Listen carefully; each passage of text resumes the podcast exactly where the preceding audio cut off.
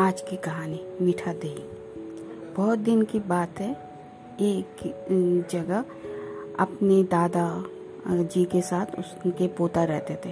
पोता पढ़ाई में बहुत अच्छा था और वो जिद किया कि मुझे बाहर पढ़ने जाना है। दादा ने तो पहले मना किया, मगर उसके बाद पोता का देखा इतना ज़्यादा इच्छा है बाहर पढ़ने जाने के लिए और वो पढ़ाई में भी बहुत अच्छा था तो दादा ने मान गया। वो पढ़ने के लिए बाहर चला गया। बाहर से वो अपना डिग्री लेके उसका दादाजी का एक ही शर्त था कि तुम डिग्री ले के तुम फिर भारत वापस आओगे। तो उसने अपना देश वापस आ गया, पढ़ाई, डिग्री लेके। जब वो आया, उसके बाद वो अपना यहाँ पर सबके साथ रहने लगा। उन का बहुत बड़ा संयुक्त परिवार था। एक दिन क्या हुआ? एक दिन एक लड़की सुबह सुबह आके चिल्लाने लगी कि मीठा दही मीठा दही। तो सब ये लोग निकले, निकल के बोला, अरे, तुम मीठा मिठाई का दुकान वाले लोगों के घर में मीठा दही बेचने आए हो? एक ऐसे तो ने उसने बोला, मुझे क्या मालूम कि आप लोगों का मिठाई का दुकान है?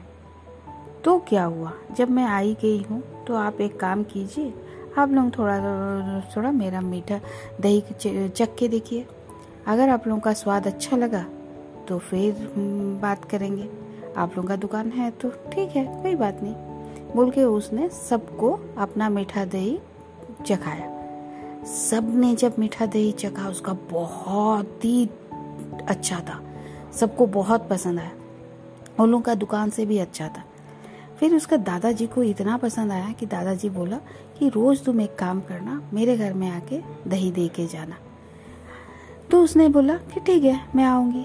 तो सब उसको धीरे धीरे रोज आने लगी तो इसे वो एक तो अच्छा सा उन लोगों के साथ संबंध हो गया। तो दादाजी को वो इतनी पसंद आई कि उनका घर में जो काम करता था उसका बेटा जिसको दादाजी पढ़ाया, लिखाया था, उसके साथ इसका शादी लड़के तो का शादी ठीक कर दिया। ये देख के सब तो कोई वो लड़का तो पहले कुछ बोला नहीं, शादी के लिए तैयार हो गया। मगर अचानक जिस दिन शादी था, उसी दिन वो लड़का शादी नहीं करके भाग गया। दादाजी को बहुत बड़ा धक्का लगा। वो पोता उसका ये देखा कि दादा बहुत दुखी है। दादाजी का दुख देख के उसको एकदम सहन नहीं हुआ। उसने बोला, दादा, दादाजी को इतना दुख दे के कैसे चला गया?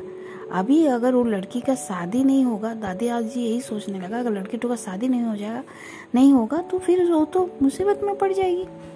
फिर उसके साथ कौन शादी करेगा? यही चिंता में वो बहुत बीमार रहने लगा। तो उसका पोता बोला कि, ठीक है दादाजी, आप चिंता मत कीजिए, उसके साथ मैं शादी कर लूँगा। उसने दादाजी के लिए वो लड़की के साथ शादी कर लिया।